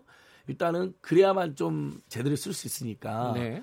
처음에 5G 서비스가 나왔을 때 요금제가 다 8만 원, 10만 원 이렇게만 나왔습니다. 음흠. 그래서 정부에서 처음으로 문제점을 처음으로 그것을 반려 처분을 했습니다.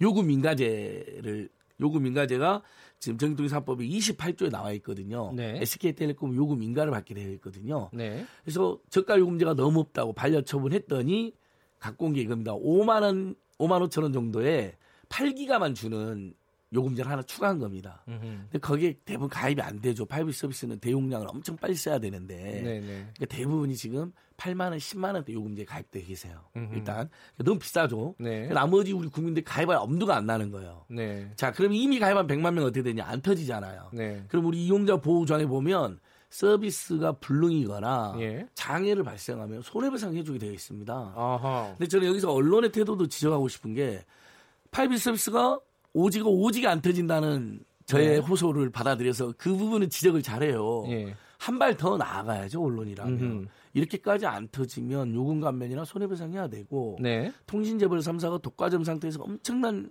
영업이익을 누리고 있는데 네. 이렇게 무책임하게 국민들을 기만하는 건 문제가 있다. 당국이 제대로 조치해야 된다. 이렇게까지 여론을 제시해야 음. 되는데 그냥 안 터진다. 음. 문제가 있다. 이런 식의 보도가 그친 그러니까 뭐 경우가 많다는 거죠. SKT, KT, U 플러스, LG U 플러스 여기서 이게 좀 문제가 있으니까 요금을 좀 싸게 해준다거나 아니면 지금까지 불편을 겪은 사람한테 요금을 환불해 준다거나 이런 대책은 안 나왔어요. 안 내놓, 전혀 내놓지도 않고 아, 제대로 사고도 하지 않고 조금씩 좋아지고 있다. 연말에 낮을 거다 이런 식으로 설명을 하는데요. 자, 우리 KT 통신 화재 나갖고 어떻게 했습니까? 우리 방송에도 했었는데 네. 제가 또 그거 열심히 중소상공들 같이 캠페인해서 네. 그 KT가 어, 마포라든지 용산이나 서대문이라든지 은평 일대 우리 중소상공인 중심으로 하루 손해액 20만 원 정도를 하고 네. 뭐 최대 뭐 6일이면 120만 원 이게 손해배상을 처음을 했거든요. 네네. 불통됐죠. 그것도 불나가지고 자신들 네. 관리 잘못으로. 근데 그동안 통신사들이 그런 장애가 발생해도 완전 외면한 거에 비하면 진일보한 조치를 캐팅한 겁니다. 네. 이번에 다시 저는 통신 3사가 정말 영업이익도 막대한데 그동안 그래도 수십 년 동안 우리 국민들도 사랑도 엄청 받았는데 네. 100만 명이나 가입시켜놓고 불안전 판매거든요. 사실상 사기 판매고 안 터지는데 판매한 거잖아요. 네네. 그러면 요금 감면 일부 해줘야 되는 거고요. 두 번째, 지금 엄두가 안 나서 가입하지 못하는 우리 국민들이 많습니다. 빨리 가입하고 싶어도 단말기도 너무 비싸고 요금제도 너무 비싼 거거든요. 아, 맞아요. 그러니까 결국은 네. 단말기도 다운 시켜야 되면 지금 보조금 막 불법으로 엄청 풀어가지고 공짜 샀다는 얘기 나오잖아요.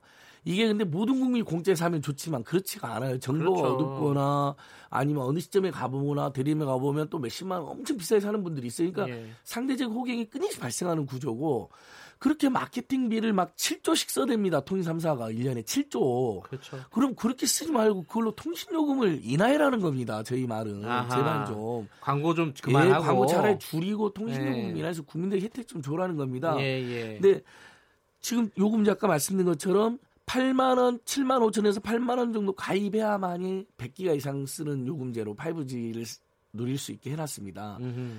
5만 5천 원 요금제를 형식적으로 내놓긴 했는데 정부가 반려처분 해가지고 어쩔 수 없이 다시 인가를 네. 받으려고 거기에서는 8기가바이트만 주는데 고화질 동영상 한 몇십 분 보면 다 소진되는 영상입니다. 음. 그러니까 제대로 5G를 쓸 수가 없습니다. 그다음에 단말기가 너무 비싸니까 대리점이나 판매점 이렇게 유도를 합니다. 보조금 많이 받으셔야죠. 음. 그러려면 8만 원, 9만 원, 10만 원대 요금제에 가입해야 됩니다. 이렇게 돼 버립니다. 음. 그리고 또 보조금을 받으면 무슨 문제가 있냐면요. 예. 25% 선택 약정 요금 할인을 못 받습니다. 음흠. 보조금 대신 요금 할인을 선택한다 해서 선택 약정 요금 할인인데 양자 택일이군요. 예, 양자 택일. 예. 그게 정치 여러분 그게 25%는 요금 할인 되거든요. 그러니까 뭐가 더 유리한지 잘 보시고 이제 둘중 하나를 택하면 되시는데 여기서 꿀팁 두 개만 드릴게요. 자, 내가 예전에 보조금을 받았기 때문에 나는 선택약정 요금 할인을 예. 신청하지 않고 계신 분들이 계세요. 예.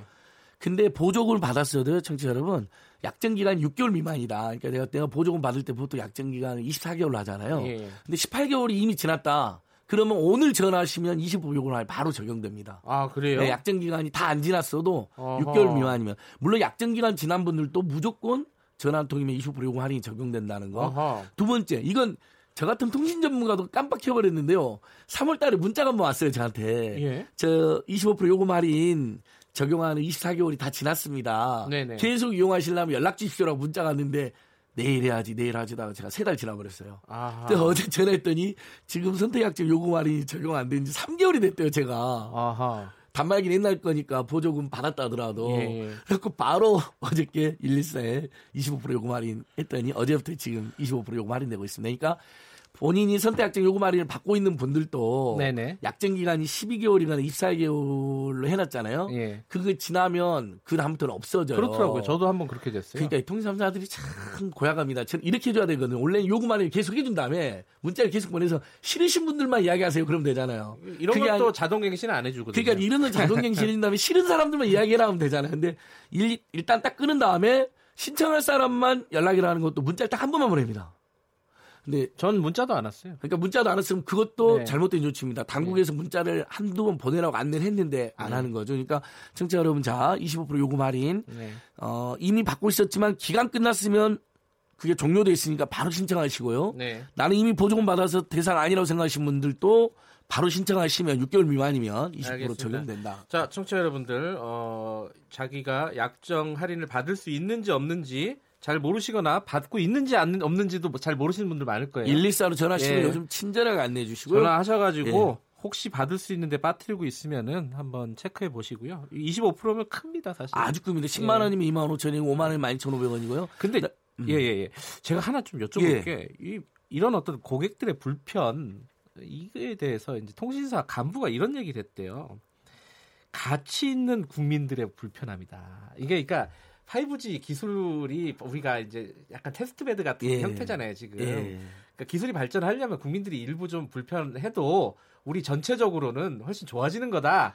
이렇게 얘기를 하더라고요. 이거 어떻게 보십니까? 아주 무책임한 태도입니다. 예전에 통신용은 비싸다고 난리가 났을 때 네. 통삼사 간부도 이런 말을 한 적이 있습니다.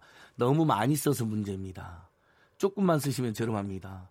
세상에 어느 자본주의 국가에서요, 예, 예, 예. 자기 서비스나 물건을 많이 이용해 주는 것을 탓한 사람이 있습니까? 그거 찾아보시면 나옵니다. 정치 여러분 실제로. 그때도 난리가 났는데 마찬가지죠.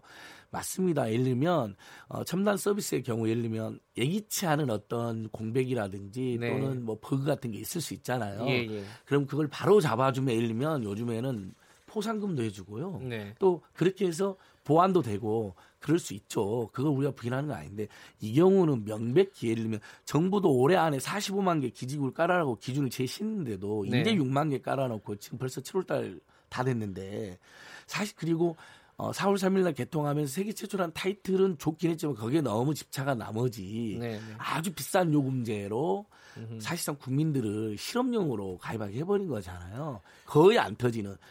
아예 그러니까 아까 제가 10% 정도 안 터지는 것 같다 했는데 실제 사용하는 분들 거의 안 터진다라는 그러니까 안 터진다는 있습니다. 게 5G로 안 터지고 예, LTE로 넘어간다는 거죠. 넘어가 버리고요. 예. 그다음에 지금 실내에도 보통 우리가 이렇게 빌라라든지 아파트들 예. 실내에 가보면 거기에서 또 그 간이 중계기라고 해야 되나 라우터 이런 걸 설치를 해야 되잖아요 실내 중계 예. 이게 거의 설치가 또 안 돼 있습니다. 그러니까 음. 보통 우리가 생활 어디서 합니까? 실내에서 생활하지 않습니까? 네네. 이게 실내에서는 안 터지고 예를 들면 어, 통신사들이 조금 잘 깔아놓은 서울의 어떤 지역에서만 야외에서 잘 터지는 거죠. 근데 거기서만 사는 사람이 누가 있습니까? 다 자기 집으로 가셔야 되고 실내로 가셔야 되고 여기저기 다니시는데 그래서 음. 이동통신이잖아요. 근데 거의 한 지점에서 유선통신처럼 잘 터지게 해놓고 그래놓고 8만 원, 10만 원을 받는다는 것은 이건 통신삼사가 그동안 너무나 당국의 비화에 아주 쉽게 기만적으로 돈을 벌었다는 또 다른 증거가 드러난 것이죠. 그래서 음. 그러니까 을들이 분노하는 겁니다. 그리고 그러면 이제 들면 보수 정당의 정치인들아 보수 언론 매체 뭐라 하냐면 그 시장에 맡겨놓을 걸 왜 자꾸 개입하냐는 식으로 이야기하는데요. 음. 그 말처럼 황당한 거짓말이 없습니다. 어느 시장 서비스가 딱 재벌 세계사만 허가를 해주고 이렇게 담합하고 음. 요금도 똑같고 이런 서비스가 어디 있습니까? 그러니까 이건 네. 시장제가 아니잖아요. 정부의 허가를 전파나 주파수라는 공공재를 이용해서 정부 허가를 받는 특수 사업자만 사업을 하게 돼 있고요. 김경래 기자님이나 청취나 제가 통일사업 하면 바로 처벌받습니다. 아 그래요? 아 그러면 허가 사업자라니까요. 네, 돈이 없어서 못. 예, 할 수도 없지만 제4 이동통신 많은 중견기업, 중소기업이 도전했지만 다 불어당했습니다. 네. 사실상 통신 3사가 제4 이동통신을 바라지 않으니까 이런 일도 발생하는 건데, 근데 영업이익은 1년에 3.5조에서 4조 가까이 나옵니다. 음흠. 한 사마다 평균 1조가 넘잖아요. 어, 1조 영업이익이 넘는 나라 기업 우리나라에서 1조 클럽이라는데 35개밖에 없어요. 네. 대한민국 모든 기업에서. 예, 예, 예. 그렇게 엄청난 돈을 벌면서 국민을 이렇게 실험용으로 악용한다? 알겠습니다. 자, 오늘의 핵심은 두 가지입니다. 음. 하나는 아까 말씀하셨듯이 자 품질이 안 좋다 여기까지는 얘기 다 많이 됐는데 네. 자 그럼 대책을 내놔라 내놔라 두 가지 예. 언론이 좀 더 나서서 예. 요금 분명히 이용자 보호 조항에서 요금 감면이가 손해배상 해줘야 된다 해줘야 된다 해야 되고요 손해배상 예. 그다음에 가입하고 싶은 사람들 또 무소속 가입보다 너무 비싸니까 안 터지기도 하지만 네. 8만 원대 요금제가 뭐냐 그 정부가 지금 그래서 국회 제출해 놓은 법안이 보편 요금제 법안이잖아요. 뭐 네. 2만 원이나 3만 원대 저렴한 요금제를 의무화하는 법안이거든요. 네. 그거 빨리 통과시켜야 됩니다. 알겠습니다. 역시 근데 보수적인 정치인들이 반대하고 있는데 빨리 통과시켜서 국민들 2만 원이나 3만 원대 좀 충분하게 아주 많이는 아니어도 네. 충분히 쓰고 이제 집에서 공공 와이파이나 동, 시설 와이파이 이렇게 쓸 수 있도록 알겠습니다. 도와주시면 좋을 것 같습니다. 그리고 네. 본인의 요금이 할인 받을 수 있는데 할인 못 받고 있는지 혹시 25% 요금 할인제도 예. 1, 2살 바로 하시고 65세 예. 어르신들은 이상 어르신들은 만천 원 의무 감면된다. 예. 소득하위 70%만 해당하면 예. 예 요것도 굉장히 중요한데 예. 이것도 통신사무소가 적극 알리질 않아요. 아. 자기들 매출 줄어들까 봐. 아, 그래요? 아주 얄미운 행동. 우리가 적극적으로 알리고 예, 있습니다. 그러니까 우리 우리 을밀대에서 한 한 달에 한 번씩 계속 캠페인 해 드리자고요. 65세 이상 어르신들 소득하위 70%만 해당하면 만 천 원씩 바로 의무 감면 된다.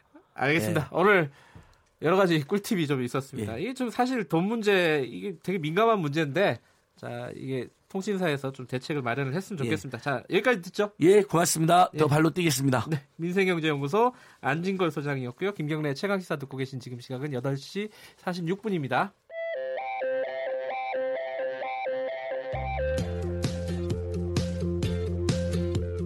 오늘 하루 이슈의 중심 김경래의 최강 시사.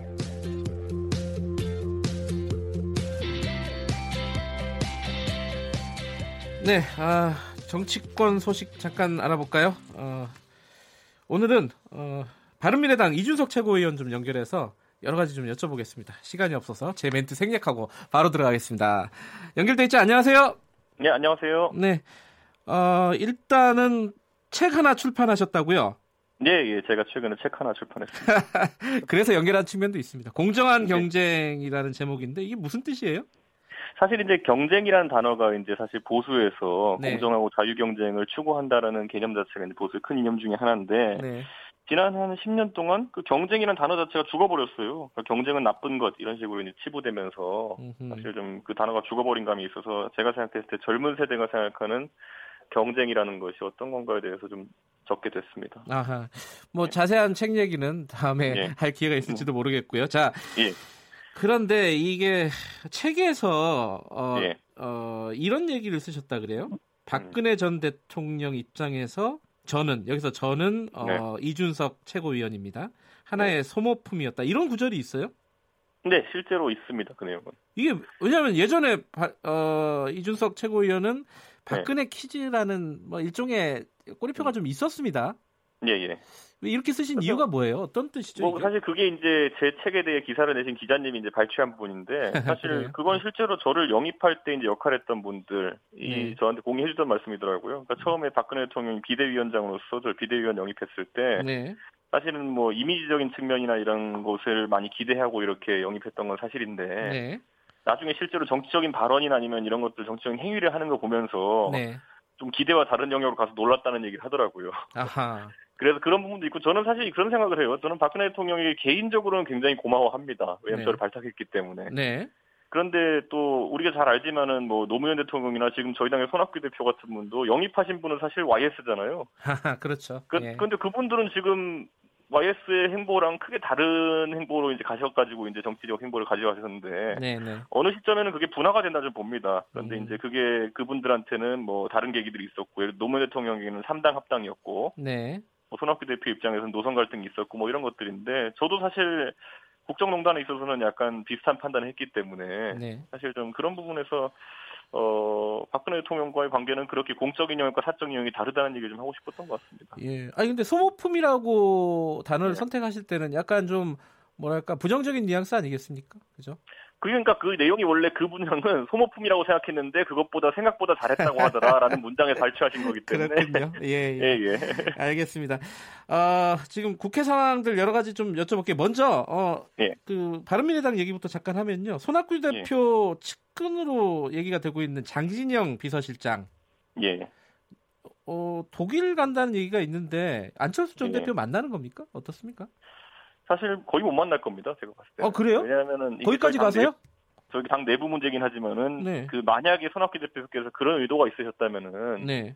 뭐 메신저로서 더 나은 분을 보냈을 텐데 뭐 장, 장지영 변호사의 능력 문제가 아니라 네네 그러니까 그 예, 위상 예, 위상을 말씀하시는 거죠? 아니 아니요 안철수 대 안철수 대표와의 좀 과거에 어떤 좀 껄끄러운 상황이 있었던 분이거든요. 아 그런 측면에서 지난 예. 지방선거 때 이제 서울시장 선거에 나갔는데 경선도 없이 이제 장진영 후보가 탈락하면서 예, 예. 사실 좀 껄끄러운 관계가 있었고, 그러니까 솔직히 말하면 안철수 대표한테 보내시는 메신저로서 최악이 이준석이고요. 네. 그 다음이 한 장진영 정도 될 겁니다 지금. 네. 아, 이번에 가도 못 만날 것이다. 아니, 만난다는 뭐 전망들이 좀 있던데, 언론에 보니까. 예, 저는 만날 의도였다면 메신저가 그렇진 않았을 거라고 봅니다. 저는. 아하, 그렇군요.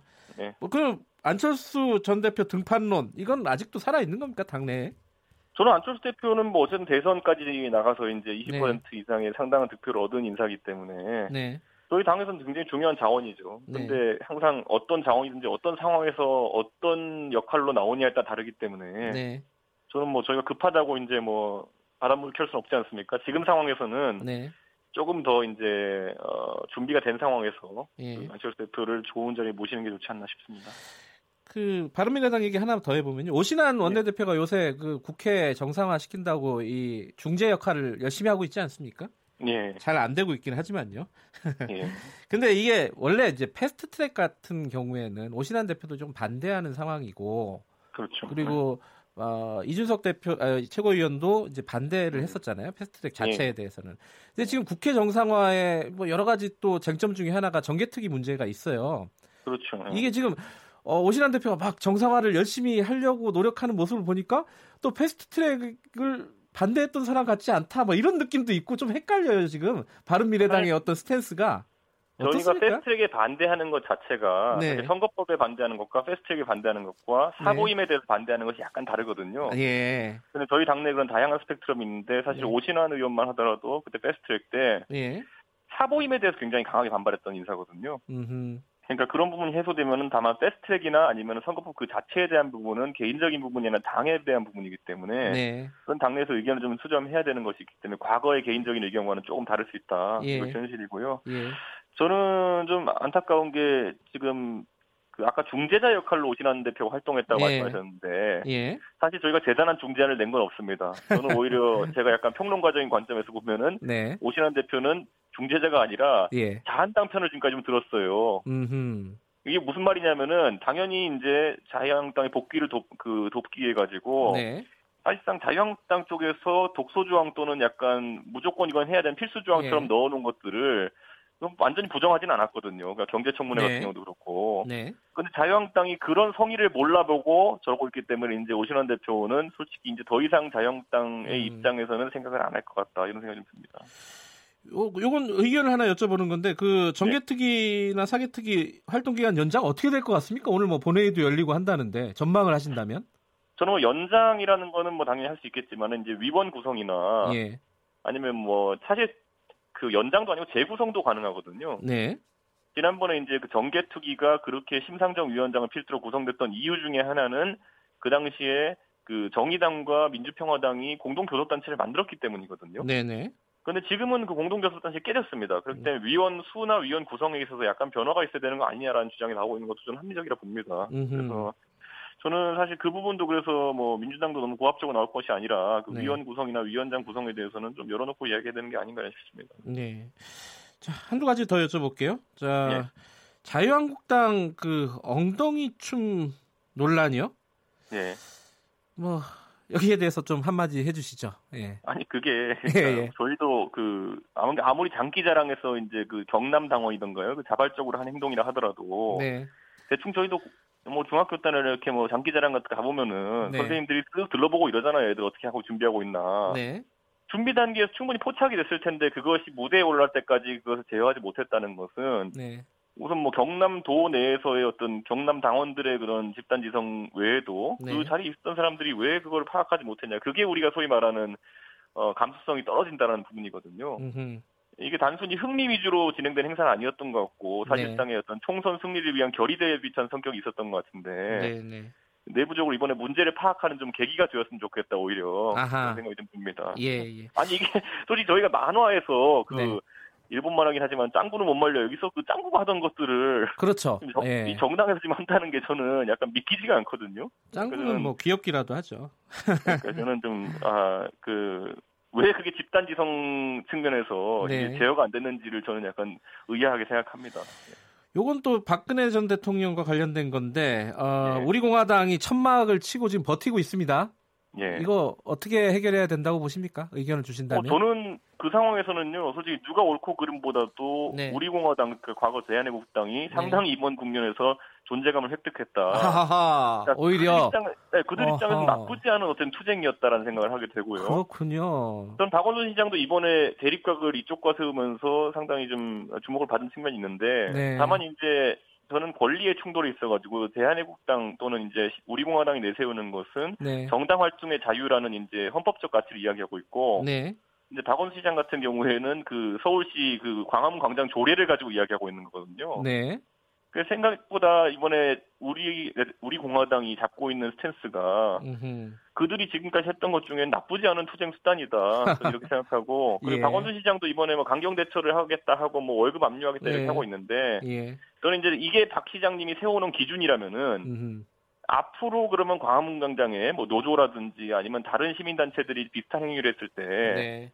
똑같이 행동할 수 있겠느냐. 그게 아마 박원순 시장의 이제 어, 소위 말하는 대선 주자로서의 역량 검증의 이제 잣대가 음. 하나가 될 것이다 이렇게 봅니다. 알겠습니다. 사실 어, 이 보수란 무엇인가 이런 아주 거창한 질문도 있었는데 요거는 네. 다음 네. 다음 기회에 예. 다음 예, 기회에 예. 하도록 하겠습니다. 오늘 말씀 예. 감사합니다. 예, 감사합니다. 자, 바른미래당 이준석 최고위원이었고요. 자, 일주일이 또 지났네요. 6월 28일 금요일 김경래 최강시사 오늘은 여기까지 하겠습니다. 저는 뉴스타파 기자 김경래였고요. 주말에 비 온다고 합니다. 조심하시고요. 저는 다음 주 월요일 아침 7시 25분 다시 돌아오겠습니다.